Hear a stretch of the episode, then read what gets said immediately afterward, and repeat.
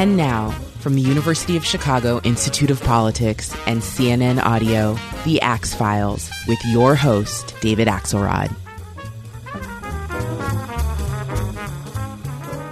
Andrew Gillum burst on the national political scene in two thousand eighteen as a surprise nominee for governor of Florida. The young Tallahassee mayor came within four-tenths of a point of getting elected governor of one of America's most populous and most dynamic states.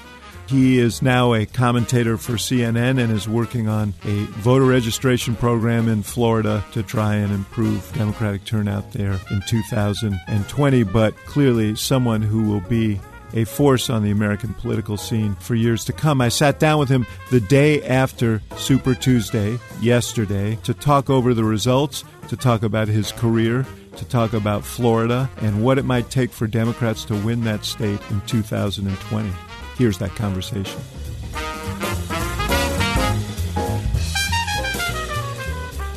Andrew Gillum, what a pleasure to see you the day after Super Tuesday. The day after the reckoning, man. This is a new day. Yeah, we were just talking before we uh, started rolling about, I've been around this business a long time. I've never seen a day quite like, or really four days. A couple of days, quite that's like, right. Yeah. So tell me, I, I I want to get to your story, which sure. is a, a, an amazing story and uh, bears telling and retelling because it is this day. I think let's start let's yeah. start with the news of the day. Yeah. Tell me what happened. Tell me from your perspective what happened over the last four days yeah. that That, that that's transformed this presidential race. Yeah, yeah. You know what? If if if I could be honest, I would back it up just a few more days. Yeah, and it would be, and you could, you know, we could be honest here. There were a lot of status quo, sort of mainstream donors, Democrats, activists, party insiders who were very nervous about um, Joe Biden, whether or not he was, whether or not he would meet the moment or the moment would meet him yeah. uh, in the course of this primary race.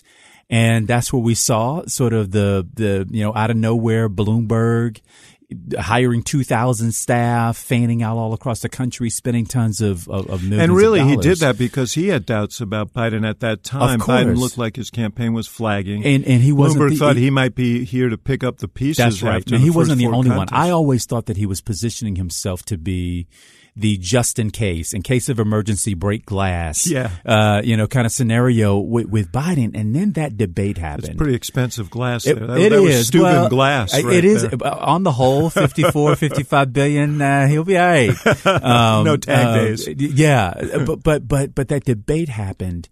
And in a course of two hours, Elizabeth Warren did the heavy lifting and just I yeah. mean, shredded that campaign yeah. down to that will live in uh, debate, Lord. Look, it was oh, Mike. Let's let's just stipulate Mike Bloomberg is a very formidable person for sure. He has uh, remarkable accomplishments in, in public life, in private life. Uh, you know, in, in, in his philanthropy. What he isn't is a very good performer yeah. on the stump. That's never been his strength. And then you drop him in At the very... with a bunch of candidates who are mid-season That's form, right. That's right. hungry. That's right. He's now made some progress with his T V ads and looks like he could be a threat. And he was just walking into it. And Elizabeth uh, yeah, Warren yeah. just eviscerated She him. totally did. She totally did. And and I saw, I mean, you could see the life coming out of the energy in my state. I'm in Florida.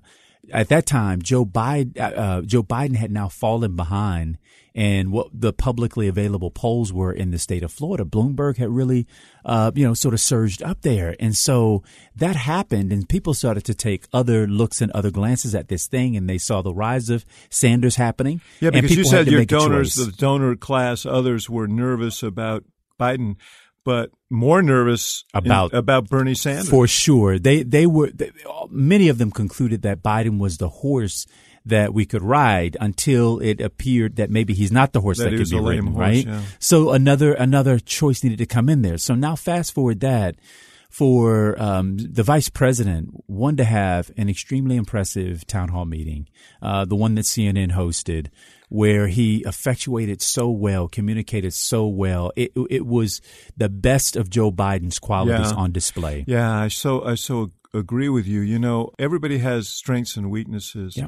His prodigious strength, oh, yeah. empathy, decency, humanity, and it was all on display when that man whose whose wife got uh, murdered killed at Mother Emanuel, Mother Emanuel yeah. uh, stood up and, and Biden spoke to his pain. Yep. And it carried through, Andrew, uh, to the night of the primary. His That's speech right. that night was just radiating with those same One qualities. Of the, best. The, the, the question on Biden is why he can't live there. That's see, that's the nervous part, right? I mean, I mean, that's what the unfortunate part is. Well, I don't know if it's unfortunate, but we still have so much longer to go in this process. Um, the part of you know, the part of primaries you can appreciate is that there's a sussing out, a pushing, a squeezing, yes. you know, yeah. that happens no, it's in that a, process. It is a gauntlet. Yep, absolutely. Gauntlet. And by the time you you you get through it, most people are like, okay, the right thing happened, the, you know, and, and so my only nervousness here is, well, twofold. One, uh, I don't want to see us revisit what we did in twenty sixteen where the sides had gotten so hardened.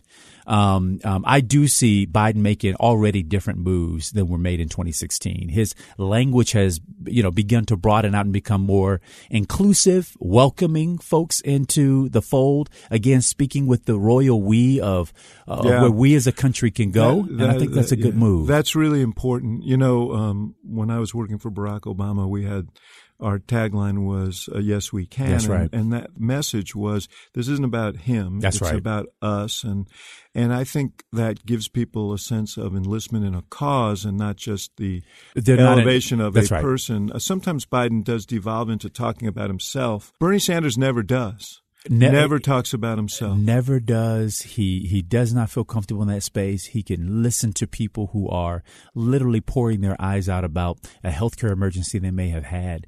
And unlike what most politicians would do, which was to go up into a moat and to touch, he find some way to take that story and project it back out into a systems problem. This is what the structure is designed to do, and you're not alone, yeah. which is why we must dismantle that structure as right. it exists. But it is a it is an interesting dichotomy because uh, Bernie Sanders has great passion for the people. Yes. Joe Biden has great passion for people. Period.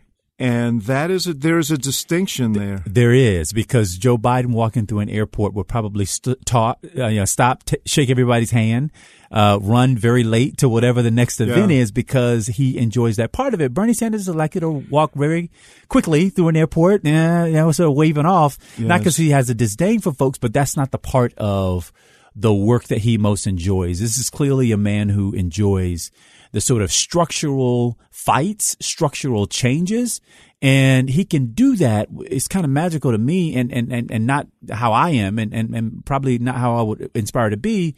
But he is able to do that without the singular individual in mind. Yeah. It is, it is, it is everybody. It's justice for everyone. And I think that does, however, create some blind spots for him.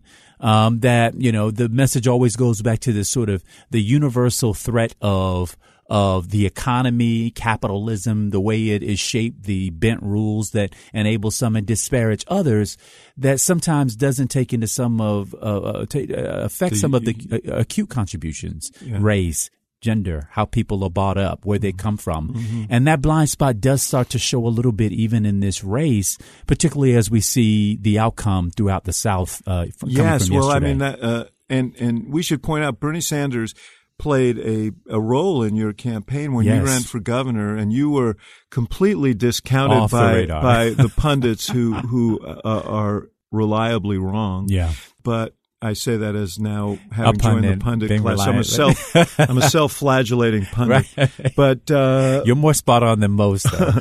But so you know him very yeah. well. He he has not done appreciably better with African American voters this campaign than he did last campaign, and that's what defeated him last yeah, campaign. It did. Why hasn't he made any progress? Yeah. And, and can he change? I mean, is he capable? Does he have the emotional range right. that is necessary? Because, you know, he's basically been saying the same things for about half a century. No, he's been consistent a very, very long time. And I will tell you, I mean, I was so thankful of his willingness to get involved in my race during a primary where I had raised and spent six million to my opponents who raised and spent ninety-six million in the primary. No one was thinking we could come yeah. through this thing, right? Big spenders are taking a beating these oh, days. Oh my God. Heck yeah. Um, and get rich in the process, by the way. But anyway, he came in at an important point for me, and he didn't have to do it. I endorsed and campaigned hard for Hillary Clinton uh, everywhere I could uh, in twenty sixteen to see her elected president. And so the fact that, you know, he surveyed that field and, and, and despite of the fact that I was not with him, uh, decided to weigh into to, to my race. What I know happened at that point is we would have these events. I saw more white men showing up at rallies and events for me than had ever uh, given me the time of day uh, prior to that point. Um, there was a part of... Do you think because of Bernie? For sure. Uh-huh. His appeal, his attraction. With further and much further beyond what mine did for those communities. And, and, and, and Axe, we can see this through some of the exit polling. I mean, you got, you got, you know, high school degreed and, and, and, and, you know, high school graduate white men who gravitated to him in Nevada.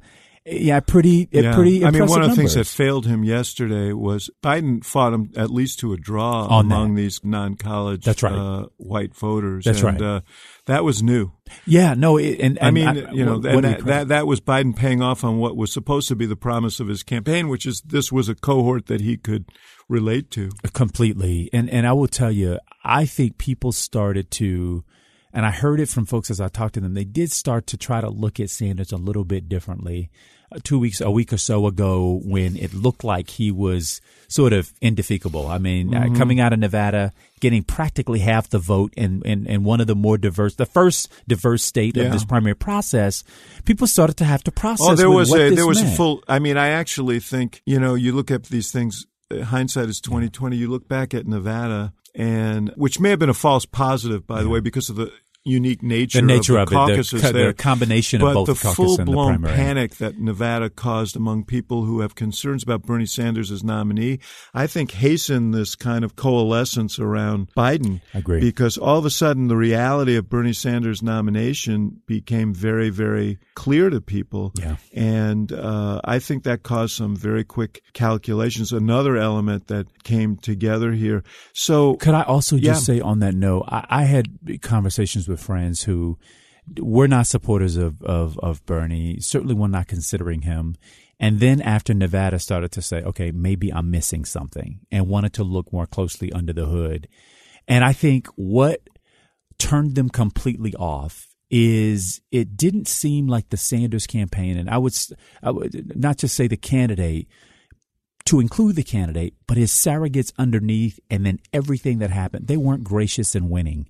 Um, it was there was a sense that it was like, we can do this and we can take on everybody else and we can do it by ourselves. Well, generally what you do when you're winning, one, when you're winning, you have the ability to be magnanimous. You don't actually have to be mean to people. You can be nice and try to welcome them into what it is that you're building. That's the luxury of it. And that didn't happen. Yeah. And it was a total turnoff to a whole slew of people who were like, and I tweeted about that. I said, look, dear presidential candidates and campaign supporters, you cannot get there without us. Yeah. And the response was, you know, you can't, y'all can't win without us. And I was thinking, I haven't staked out a position. I haven't endorsed a candidate. I'm saying very broadly to everybody, this nasty, let's tear each other down, that's not going yeah, to get well, you where you want to go. Yeah. I mean, but the thing is, when the predicate of your campaign is that you're challenging the establishment, sure. the establishment is the enemy, and you're going to, you, you're coming to negotiate the terms of surrender. That is a pervasive attitude sure. throughout. And listening to Bernie Sanders last night, I think foreshadows a difficult few months ahead, because he just backed up the truck and dumped everything. So you can expect he's he's up today with an ad attacking Biden on Social Security, Iraq. He mentioned Biden's vote for the war in Iraq.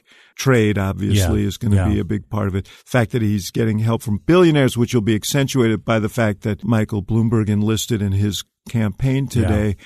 The thing that may be different, though, and, and this won't solve your angst about this, I don't think that it's likely that the Biden campaign will be as passive as the Clinton campaign was in dealing with Bernie mm-hmm. this time. And Bernie Again, Sanders yeah. has his own, I thought in the last debate, uh, when he when Biden pressed him on his votes on guns, for example.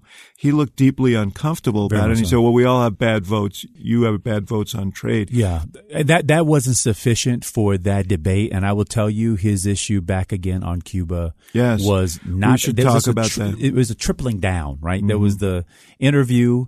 Then there was the day after response, again, a doubling down. And then there was the debate, and the answer just didn't seem to get any better. I, I raised my voice on that one, too. And again, I've not endorsed any candidate, but there are a lot of us who are working overtime in Florida to keep Yes, Florida I wanted to ask about Florida, which, by the way, votes in, on March seventeenth. So yep. uh, that primary is coming up, and it's going to probably be a pretty important determinant of how this all turns oh, for out. For sure. He, just to set it up yeah. here, we should point out what you're talking about. About he did an interview with Anderson Cooper, right. our colleague, uh, on sixty minutes, yeah. and Anderson asked him about his past comments about Cuba that left some ambiguity about where he, he stood, and, and, and Sanders began by praising uh, the Castro regime for the things they've done and they did on uh, literacy and yeah.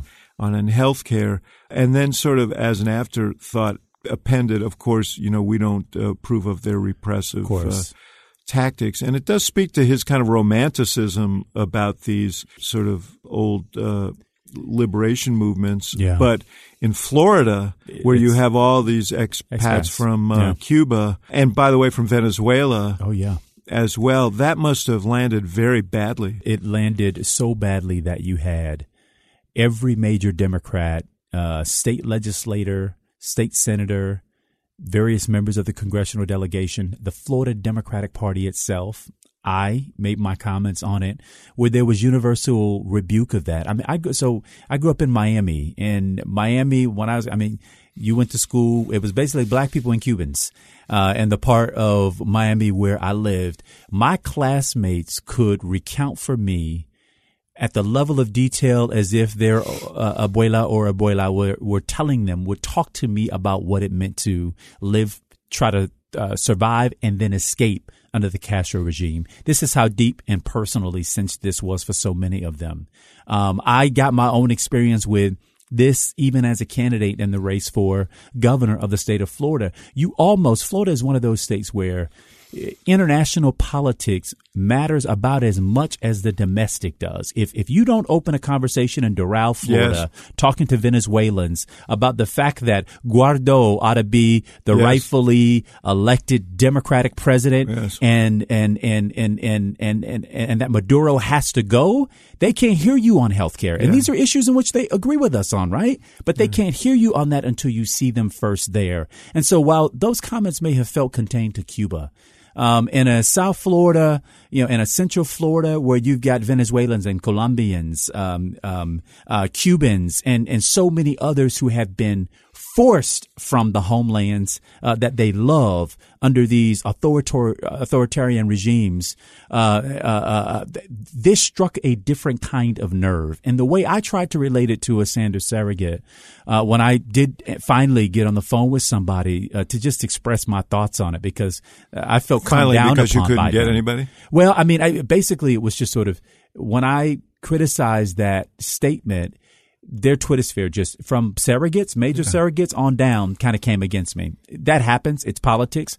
What offended me was is I'm probably the closest poll you've got in Florida, the most immediate past Democratic nominee for governor, and you campaigned there. Why not call, reach out, and be curious about what was the nerve here? And so what I right. said is, look, you you can't talk to me about uh, how great the roads and hotels were in apartheid South Africa at the same time uh, um, as as not acknowledging um, the great horrors that took place there. They should not be collated, co-located in the, in the same sentence. Don't tell me how good of a father and how low the crime rate was for Bull Connor when he was beating over black people's heads and turning dogs and water hoses on them. That that is unacceptable to me. And so you want to talk about literacy? Go to a Scandinavian country and point out an example. But this is not where you want to lo- co-locate that, because it is a, is a, it's a complete dismissal of the pain. And if you don't get that, um, then you're going to have a very, very difficult time competing in the state of Florida, not just with Cubans, uh, but quite frankly, the, the, the diversity of the Latin American community represented in, in, in, in the state of Florida.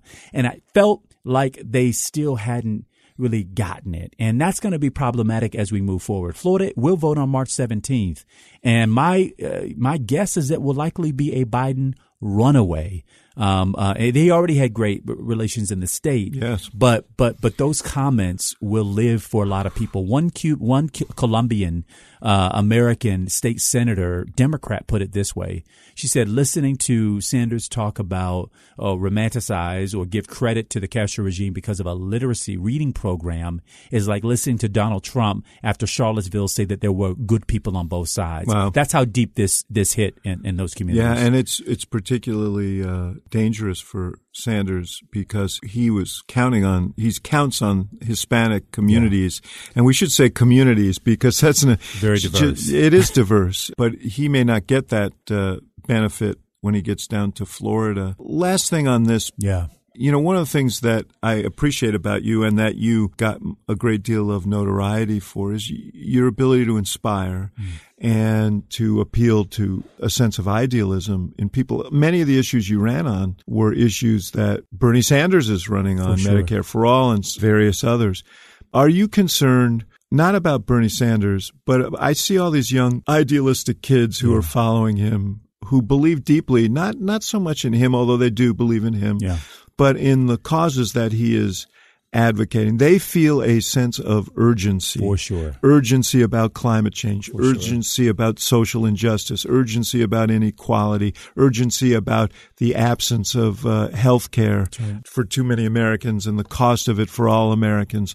It strikes me that if this is handled wrong by Biden and his right. campaign, right. that you're not just dismissing Bernie Sanders. That's right. But a, a young generation that is deeply concerned and sees Biden as part of an establishment that is incremental in its approach. Absolutely. And comfortable with a status quo with which they are uncomfortable. Yeah, no, I, I tell you, the impatience that this generation feels about the moment that we are in, they have made the determination that of the candidates on the field, that Bernie Sanders was best suited for this moment, that he uh, embodied the um, the level of angst that they feel and are feeling every single day, that when they hear a politician, and I know it's debated what the context was, but basically say nothing's going to change, that is a complete – their hair is on fire at that point because they're thinking,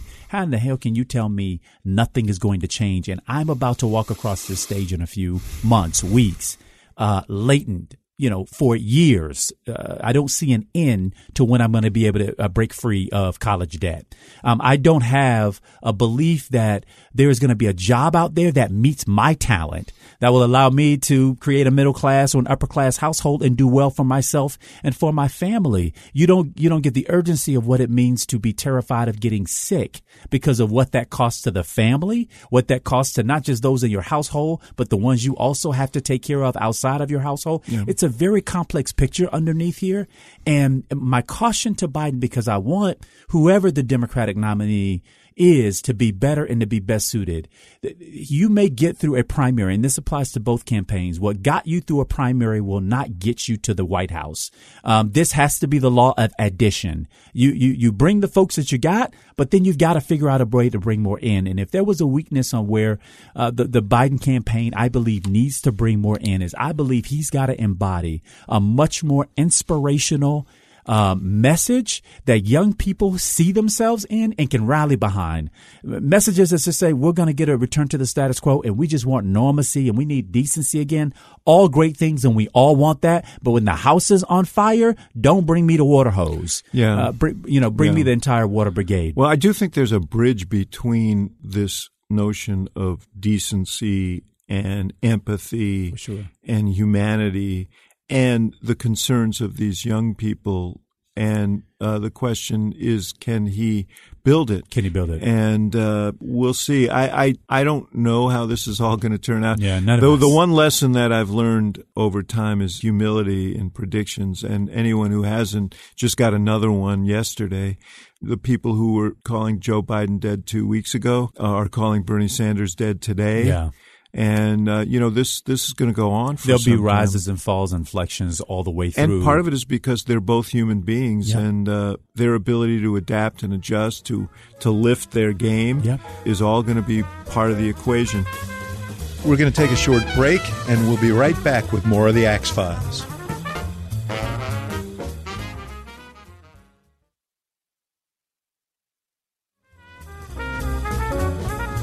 And now, back to the show.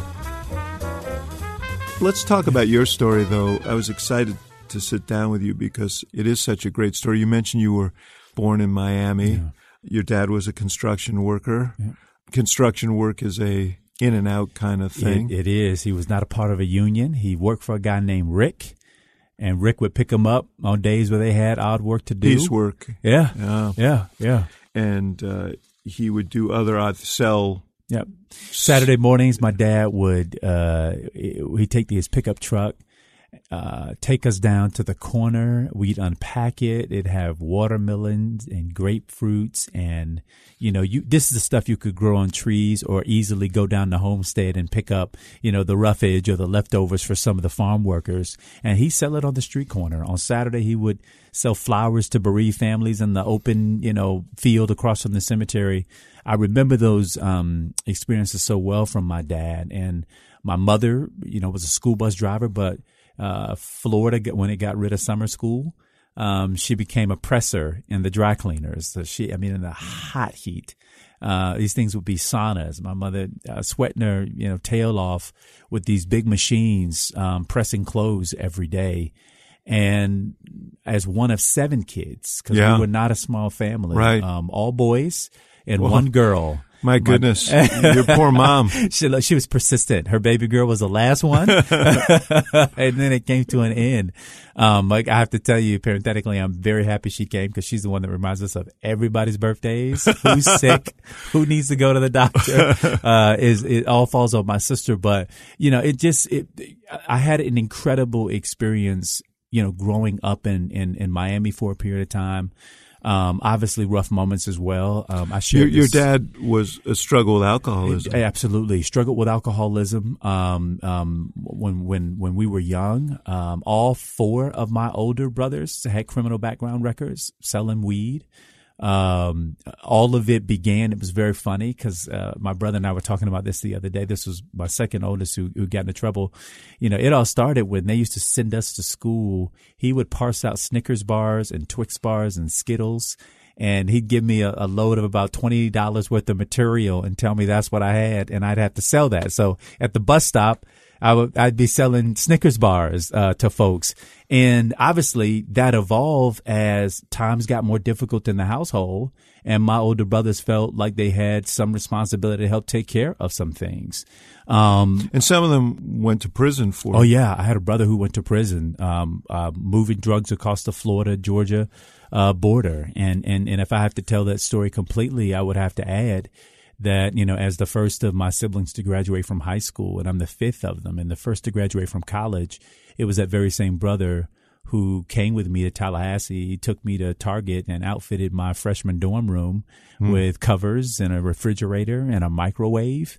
Um, and so the fullness of my story wouldn't be possible without also recognizing how all of this was interconnected. And I know how quickly many of us draw judgments about people who sell drugs or, you know, here or there, um, uh, make really bad decisions. Um, but I will tell you, I think for a lot of these people, they see it as a, as a means to an end, and that it's justified because at the other end, maybe you're helping to make it a little bit different or better for somebody else. And, um, I will tell you, I, I am I am having been the first to graduate from high school and college, and to have my little brother and my little sister do the same thing. You can't tell anybody in our household we don't know what it means to see intergenerational poverty disrupted, you know, thanks to that kind of care, love, um, um, and, you know, frankly, just making a way. Yeah. Your dad was uh, kind of an intermittent presence, I guess. Oh, yeah. Well, I, so I have to tell you, my mother – growing up as a child, my mother did most of the formal working, where if she wasn't driving bus on the weekend, wasn't pressing clothes. When she was driving she was the bus, by the way, you, she'd have to start at four in the morning. Oh, she'd, yeah. she'd take your younger siblings, and they would have to sleep on the bus until it was time to until go to school. Until it was time to go, and then she dropped them off at a city bus stop, where they take the city bus because we used, you know, I guess I can say this now, we're past any statute of limitations, but my mother wanted them to go to a good school. So we would use my grandparents' address in Gainesville. And so her address meant that they didn't qualify for the regular bus system. Uh-huh. So we'd have to figure it out. It would be akin to a parent having to drive their kid to school, except for us.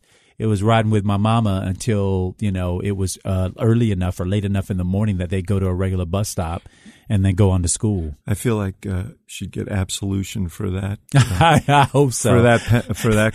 I think that offense. Hustle's still going, unfortunately, yeah. in American public schools. And how did you escape some of this? Because yeah. you you didn't go the route of your yeah. your brothers. Yeah. In fact, you gravitated to, you were always the kind of student leader and uh, from a very early age. I will tell you, my grandmother, Ella Baker Jackson, was probably the biggest impact on me in that regard. My grandmother snatched me up and had me in church Wednesday nights, Thursday nights, Friday night, what felt like all night. Sunday was an all-day affair. And she just grabbed a hold of me, very different than um, how it was done with my older siblings. And so I grew up, you know, in, in, in that kind of a, you know, structured religious environment at the same time, you know, what was going on.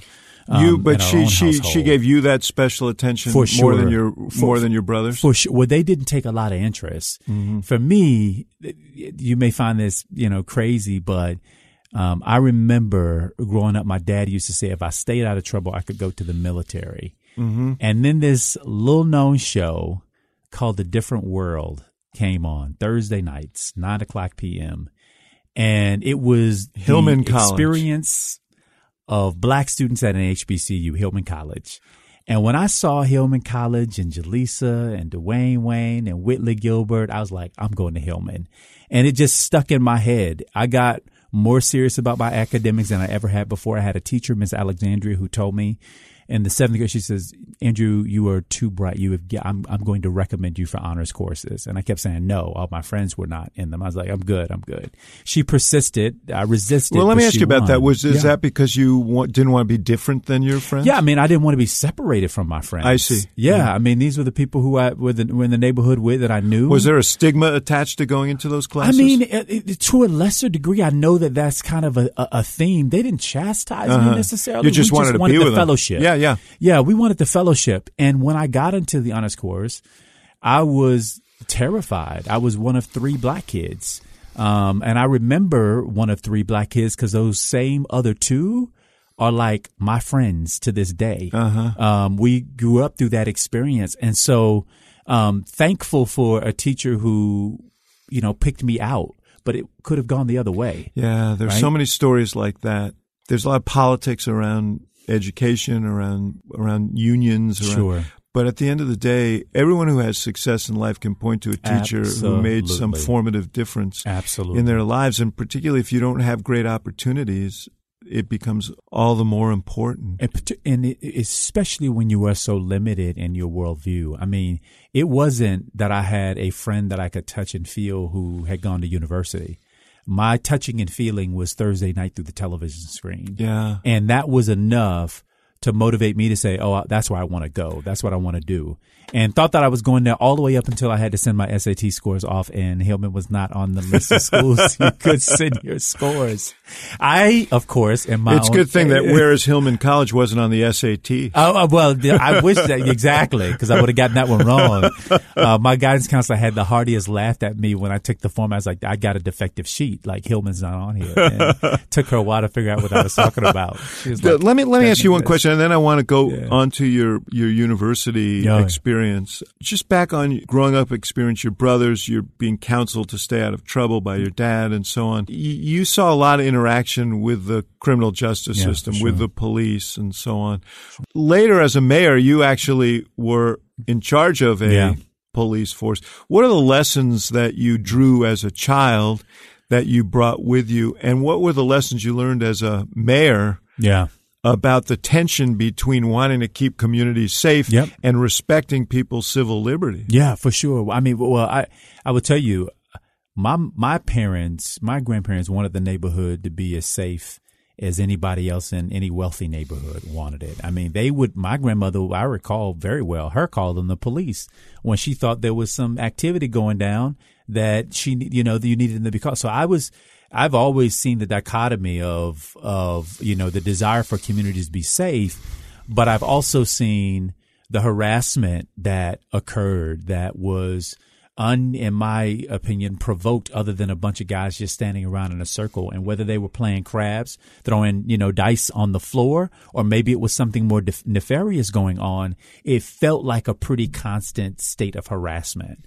And so the and over, you you got the talk, right? The talk. Oh, come on. Yes. Um, I mean, it, you got very clear instructions about how you were supposed to act. And I remember it from an early, early when, age. When you encountered police. Oh, for sure. Yeah. For sure. I mean, I was always terrified. I mean, I, I said this when, you know, we were talking, I hate to go back to the presidential, but when I was sort of internalizing the idea of seven hundred thousand black and brown boys being thrown up against the wall stop and frisk in the course of a year, uh, stop and frisk, it took me back to the first time I ever got pulled over uh, for not coming to a complete stop at a stop sign. And the fact that I didn't get a citation, I wasn't taken out of the car, nothing abusive happened to me. This wasn't in the age of watching these videos on, you know, YouTube or whatever. And even though after I got released to go, I could only drive like a block or two and I had to pull away because I couldn't stop shaking, right? You never, ever, ever, ever, ever forget what that experience is like. And so mm-hmm. to, to cause that kind of trauma and to not fully reckon with what you're doing um, really bothers me. And so as a mayor, I was conscious of that. I tried to move our police force in the direction of conscious, um, of, of restorative justice.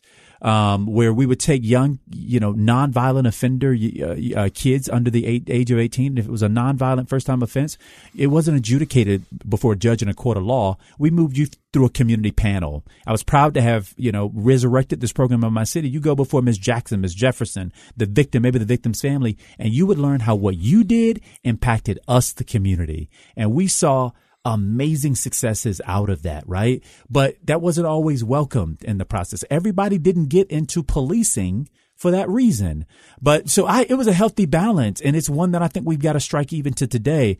Is it possible to criticize bad behavior without being, you know, critical of every law enforcement officer? And I, I hate the fact that any criticism led, uh, you know, levered seems to be internalized as an attack on the profession when that's not it. You got bad apples, you got bad players in every field and form, and it behooves all of us to remove them because they make it less safe for everybody when they're allowed to persist in those systems.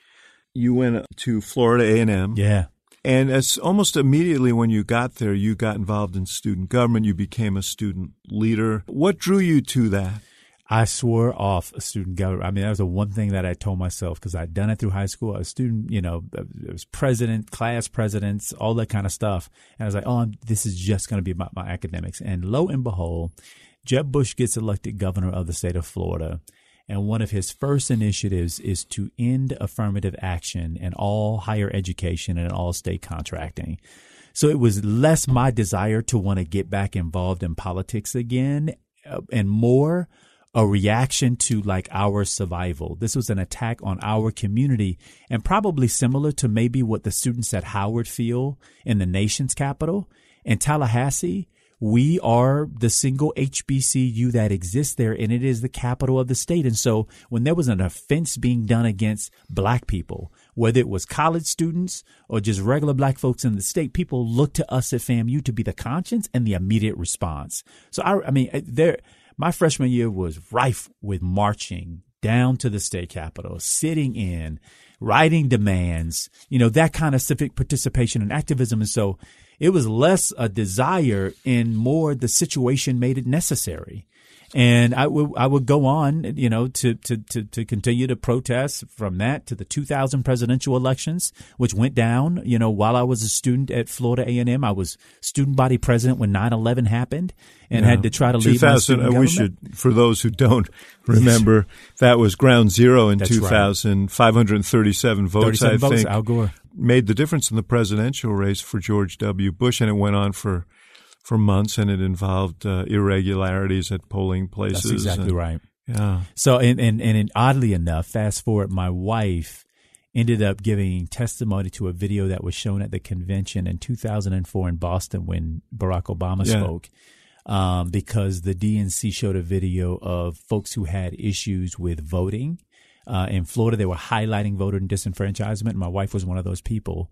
Um, at the time, we weren't dating. She didn't really like me even as a student. So, uh, but but but but I remember her image and her testimony because she went to vote, was a registered, duly registered voter, and was turned away at the polls. Um, and, and she gave that testimony to uh, to the D N C. But it, it for me, um, David, it really felt like an outflow of just what we were encountering. I mean, the the challenges felt so great. It just required us as students to rise to that occasion. Um, and ultimately, I made the decision to run for city council because we went down and protested a law, a local ordinance, which said no more than three students could live in a neighborhood if they were unrelated. Um, and I thought it was a student, you know, discriminatory thing. We went, we rallied, we pro, we went and protested. And when we finished, the city councilwoman, one of them in particular, said, you know, students are like house guests. Uh, we love to see you come, but we can't wait to see you go. And yeah. laughter broke out down the dais. And, of course, we were mortified. And I, walking out of there, I was like, okay, you know what? We'll just take them on. This reminds me, I, I had a client years ago, John Street, who was the mayor of Philadelphia. And the way he got into politics was he was leading a housing protest. Mm. And uh, one of the members of the city council there told him as he was being led out by the police, you want to talk to me, you run for office. Wow. So he ran against the person and, and got elected to yep. the got elected to the city council. I know you had a friend in uh, high school whose mother was uh, yep. a legislator, so you got sort of I ushered into electoral politics yep. that, through that relationship. He was the other of the three black students, he was, uh, he was the, the second. Other, uh-huh. His yeah. mother was a member of the uh, state legislature, first black mayor of Gainesville, Florida, um, female, black female mayor of Gainesville, Florida. And, you know, I didn't have a total orientation of it because this was going through high school, but I knew my friend's mama was running and she needed people to knock on doors and put up signs. And so we did that. But I, I do credit her with introducing me to politics um, at that level, and also citizen engagement, and it, it you know that that experience meant the world to me. I you know Cynthia Chestnut is her name. Yes, retired these days, but um, a force to, a to mentor be with a mentor and a and a and a tour tour force. So, twenty-three years old, you get elected to the uh, city commission yeah. in Tallahassee. How were you received when you arrived? Well, the community was extremely supportive. And then I got to the council, and, and I love all these folks to this day. But I remember we would be in, um, you know, debate or, or if you would, conversation, and motions would need to be made. And I would offer up what I thought was like a way forward. And there would be no second. I mean, it was like chirp, you know, nothing. Couple minutes later, a colleague would say what I thought was practically the same thing. And it's a second, oh, this is the greatest idea, you know, we'd ever heard. I was twenty-three. I was the youngest person. Closest to me was fifty or so. Yeah. Um, um, um, I mean, they were making me earn my stripes. And I remembered it caused me to recess a little bit in my own presence on council. And I was visiting a church, and I'll never forget this elderly black woman came you up were, to You me. Were pretty quiet for a while. I was. Mm-hmm. And, and she said, you know, I watch those meetings every Wednesday. I go home and I make sure I watch you every Wednesday. And she said, I'm so disappointed in you. And I'm like, what? You know, what did I do? That wasn't the normal reaction people gave to me at the time. And she said, I get up there waiting for you to say something, and uh, and you don't say anything. And I don't know what I felt, but it stirred in me. And it was almost like somebody just turning on a light switch. Um, I never got that complaint again. I mean, her point to me was, we knew you were young when we put you there, um, but I thought you had something to say, and I knew you had something to do. Um, and I was waiting for validation from my four colleagues across the panel, and I had all the validation I needed. I was the youngest person elected. I got elected with fifty-seven percent of the vote, with the least amount of money of any candidate in the race. And whether my experience matched my colleagues or not, it was somebody's lived experience in our community. And I took it upon myself to make sure I gave voice to that as much and as often as I could. And you served for ten years. Yeah, I served for twelve as a city councilman and then four as mayor, sixteen years in total. Oh, sixteen. So twelve years on the council. Yeah. What are the things that you did that you yeah. remember most fondly? I mean, I'm I'm I'm extremely proud, and I will tell you, I ran into my sense of tension here um, at different points because, you know, most people just wanted us to fix potholes and make sure, you know, the you know, bike lanes were paved right and that kind of thing.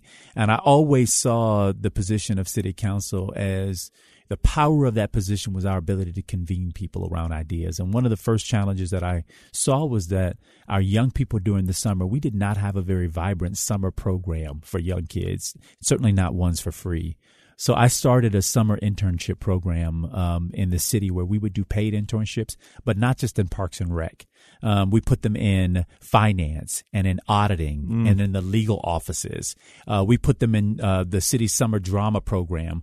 I wanted these young people because I got that experience. I'll never forget it when I was in high school in Gainesville working for the summer um, Thomas Center, which was a local museum. It was the most exposure that I had ever gotten to arts and culture ever in my life. I was never the same from it. And, and, and, and it was different because I got plucked out to do that. Most of the other young kids were at the Parks and Rec. They were lifeguards or they were picking up, you know, trash in the city parks. I was in an office at the Thomas Center helping to put together A Midsummer Night's Dream and advertising for it and that kind of thing. And so to me, it felt very important that particularly for these kids that we were working with, that we gave them an ex- the experience and the exposure to the fact that you don't have to necessarily grow up to do blue collar work. There's nothing wrong with that, but there's a whole world of professions and opportunities out there for you. So let's go pursue it. And you made education a kind of hallmark of your race for mayor. Which is uh, where we ran up, up against tension with like school board members. You know, we didn't have autonomy over education. That yeah. was a whole de- different You hear board. Mayors all over the country complain about that. I know, but but we, we have to deal with the effects of it, right? If mm-hmm. our kids aren't being educated, they're being pushed mm-hmm. out of the system. Where do they show up? They show up on the roads. We then have truancy problems. Then they get deeper and deeper into the criminal justice system, and that becomes a bigger burden to society. So uh, I looked at, I, I began with early childhood education. I, I stumbled across the Abecedarian study, which is a forty-year-long longitudinal study around early childhood education and early investments being the best predicator of a person's future life trajectory. So if you get access to early learning, ninety percent of brain development taking place between the ages of zero and five, the, our, these kids are literally sponges, and they're showing up. We're, we're treating them or have been treating them like throwaway years. Mm-hmm. Then they get to kindergarten and they have no no competency for the words that are being spoken. By the time they get to third grade, they're further behind. And so I had to try. I wanted to use the power to convene as a mayor to bring the business community, the education community, the city, the large employers, and say, what are we doing to ensure that we're creating family-friendly environments? And let us incentivize you to do that, which means if your employee needs to go to the school to have lunch with their child that day as a way of pouring into them and letting them know that somebody cares, then give them that time off. And if you do, you go up in the ranking for family friendliness. Um, if you have paid leave, paid sick leave in your workplace, then we're going to celebrate you as a community um, um, and incentivize and you to go after those things. And how much success did you have? It, it, it was incredible. My my one regret is is as the program was coming to its greatest maturation, I ended up, you know, moving uh, uh, toward running for uh, for governor. I'm proud to say that the program still exists. We have a voluntary system where early childhood centers are being voluntarily rated on the quality of what happens there. Because in my state, we actually don't rate these folks off quality. Is it healthy? Does the kid, you know, when you go to pick them up, show up alive? Uh, you're good. Well, that's not good enough. If these are throwaway years and the only marker that parents are getting is how much something costs, uh, if uh, most of them are priced out of what they would think are the good centers. And so we had to do something about that. I know you also uh, upped Tallahassee's game in terms of technology. Yeah, yeah. A, Thanks a, to the Obama administration, actually, a, a plug to y'all. We, um, um, you know, we became a tech hire city uh, under the um, Obama administration's efforts to get cities to think about the future of work. And we leaned into that challenge. We emphasized um, um, uh, the startup community and, and building a real startup culture. But it also required that our kids in middle and high school, where the gap was greatest when it came to access to internet and to computers. And so I, you know, went into the one publicly ranked F school in our city. And I said, we got Dell computers and I got Comcast cable to provide uh, a four-year warranty computer for the time that they would mature themselves um, um, through ele- uh, through middle school, and free internet access for every one of those families so that they could continue, continue the learning day mm-hmm. after their kids came home. I'll tell you, actually, I didn't think this would be a problem. The biggest problem we ran into is when I had the first weekend for parents to come and pick up the computers. Um, something like seven or eight families of a couple of hundred kids showed up. And I didn't all the way understand it. But what we came to learn is that the parents thought it was a trap, because for many of them, their cable had been cut off because they couldn't pay the cable bill. And they thought that this was a ploy to get them uh, to the school so that they could, that people could collect on it. It's just that we, we make a lot of assumptions a while why people don't participate, why poor parents don't show up, that they don't care about their kids, yeah. and nobody ever bothers to pull back the layers, the multitude of layers yeah. as to why that yeah. might be. It was one of my first introductions as to why, you know, some of these things never go, you know, get solved. I know you also uh, brought a solar farm in yeah. to uh, promote solar energy. I have to ask you this. Yeah. There were also controversies when you were mayor. Yeah. There was an F B I investigation. Yeah. A friend of yours from college introduced you to a couple of people who purported to be his lobbyists. Friends. Well, it, really his friends, not lobbyists. I see. And they paid for a trip to New York. Nope, I paid for a trip to New York. I see. They, however, invited me to um, uh, to see a play, Hamilton. Yes. Hamilton, which is still one of my favorites. Yeah, it's a great play. Um, this was my second time seeing it. I should have said no. One was enough, huh? Yeah, one one one would have been enough. Um, but but but again, not thinking anything untoward here. Thought these were, you know, friends who had gotten to know me over the course of a year, and only to later find that they were trying to seek out public corruption uh, in municipal governments around the country. And my biggest regret there is um, that I think I didn't at that time demonstrate the discernment to assume that everyone doesn't have good intentions for you. Also took a trip to Costa Rica with him. That yeah, came which into- unfortunately never got bared out, but that was a trip completely paid for by my wife, myself. Every couple paid their own. Mm-hmm. Um, and ultimately, the Ethics Commission tried to bring twenty-one offenses against me, and ultimately dealt them all down to one because they could not prove any of them. And you paid a fine. But those things became quite pronounced. Well, no, because you got nominated. You won this, as we mentioned earlier, this extraordinary uh, primary victory for governor. Yeah. And you were the Democratic nominee for governor, and this became a major focus of the campaign against you. Yeah, for sure. And I will tell you, we did our own focus grouping on this as well. What was what was funny and also depressing is that when people, we played this out for voters in these focus groups, um, to a person, they said, well, they're all corrupt. They all do, you know, those things, which I found extraordinary because I had no idea. That is that more that prevalent in this era. I mean, that is, you know, they, they all do it. This is one of the defenses that you hear for President Trump. For President that, Trump, which know, I, I, I resent. I, I don't believe that to be true, and I don't believe that to have been true in my case, but that's what voters concluded. And what I felt actually had the biggest impediment on our race was the charge of socialism. And it was one that I think caused me to underperform Miami-Dade.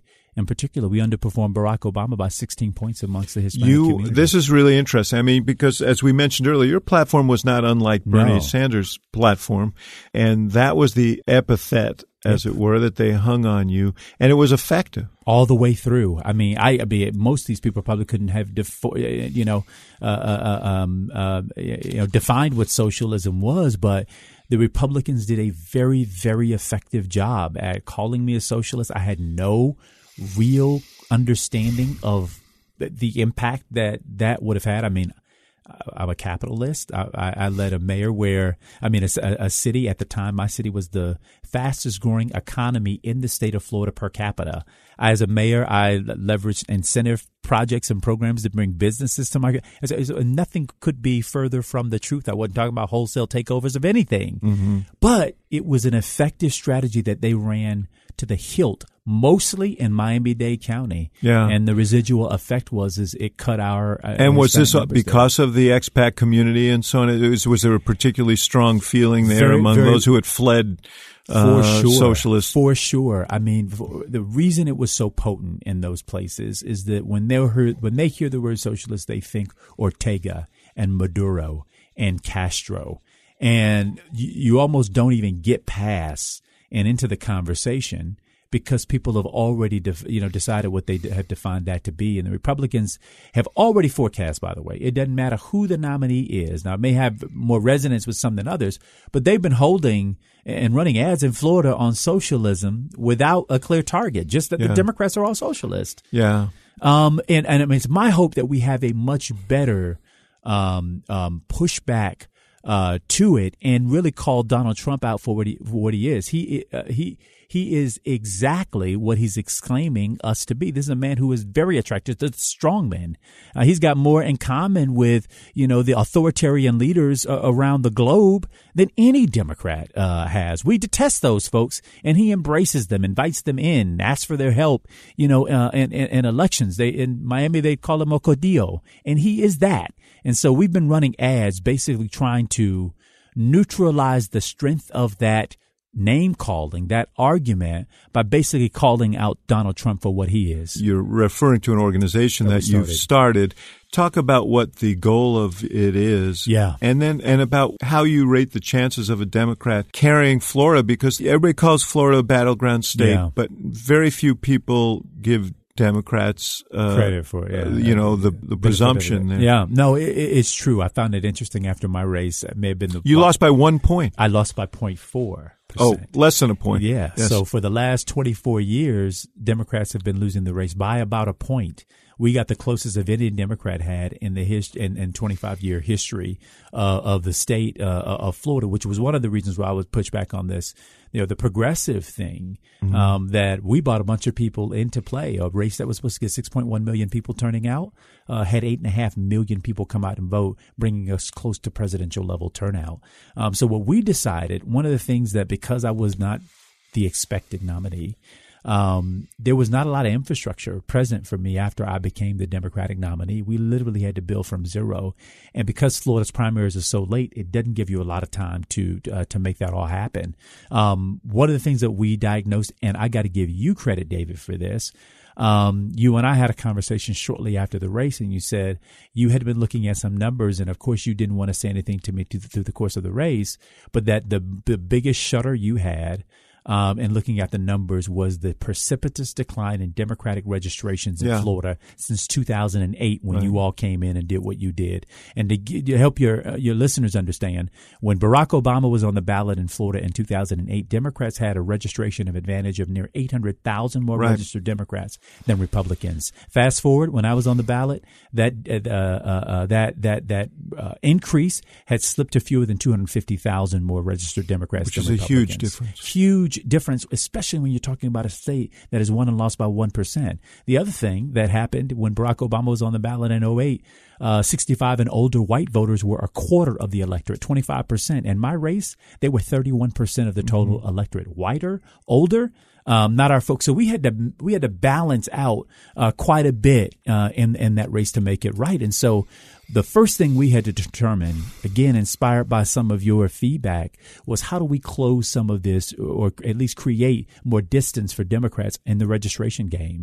So we pulled together, you know, three dozen organizations, grassroots groups around the state, incentivized them and helped to raise money and support them to do voter registration. We've already topped now two hundred thousand registrations. We're turning our attention now to enlisting five hundred thousand Floridians to request vote by mail ballots at home. Except we're not going after the people who would normally request V B Ms. We're going after the folks who are said to be unlikely voters, because our goal is is that if we can get these folks and chase them for a month to get that ballot turned in, that that's going to be icing on mm-hmm. the cake. That will be a vote that people don't expect to participate.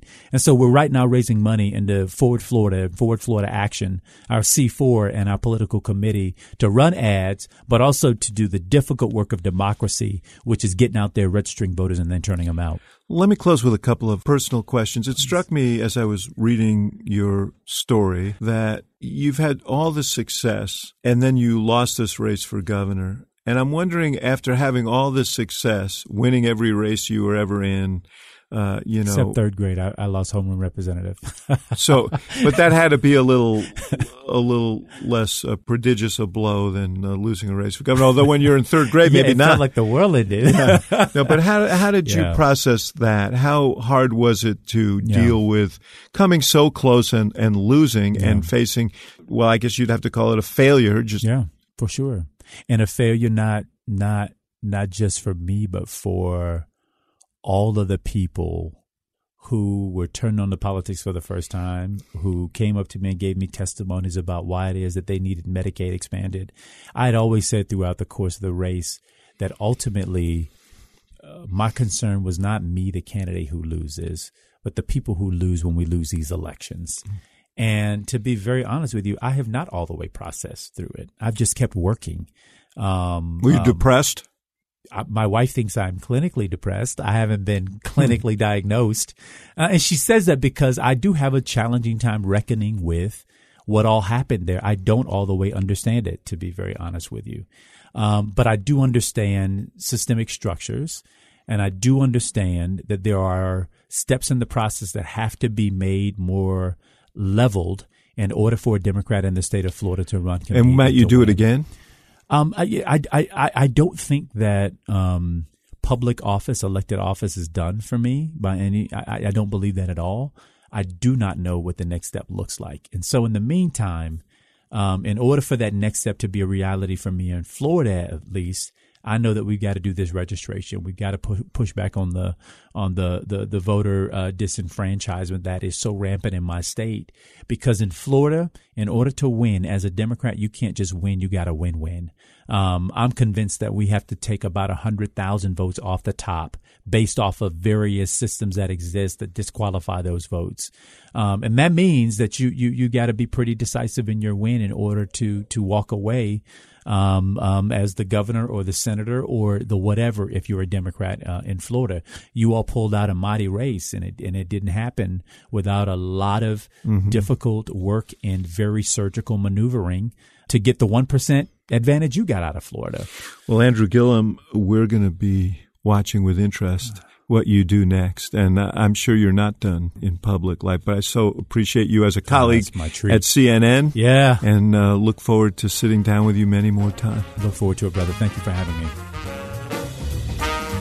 Thank you for listening to The Axe Files, brought to you by the University of Chicago Institute of Politics and C N N Audio. The executive producer of The Axe Files is Emily Stanitz. The show is also produced by Miriam Annenberg, Samantha Neal, and Allison Siegel. And special thanks to our partners at C N N, including Courtney Coop, Megan Marcus, and Ashley Lusk. For more programming from the I O P, visit politics dot u chicago dot e d u.